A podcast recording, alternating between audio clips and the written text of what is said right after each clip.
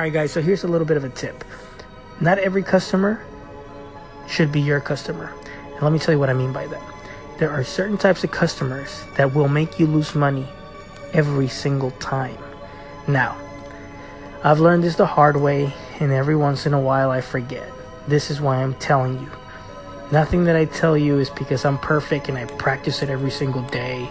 No, no, no. If I tell you something, it's usually because I messed up about it recently and I remembered and maybe I was able to apply it in time or maybe I wasn't.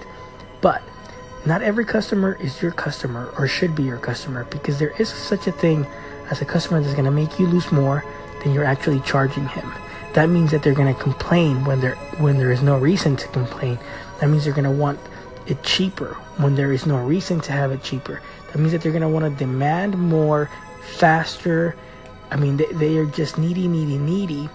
And you know what? That's okay. There's a place for them. But you, as you grow and your business gets more and more mature, you need to make a decision and, and, and ask yourself, do I really need the cash flow? Because at the end of the day, it's just cash flow. Because these customers will make you lose so much money and time and stress that eventually you break even if if you're lucky.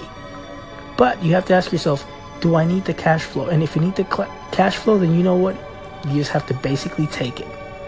Man up, take it, and make the deal happen. But when your business is mature enough to no longer need to basically take that kind of clientele or kind of customer in, then you know very kindly refer them to somebody who um, needs the cash flow and, and you know is willing to, to, to make it happen for them you know because you know those customers exist and, and they should be able to find a place but um, the the smart business thing is to avoid those customers at all costs. Because once once your business is mature because by doing so you increase your profitability you lower your stress levels and you lower your returns.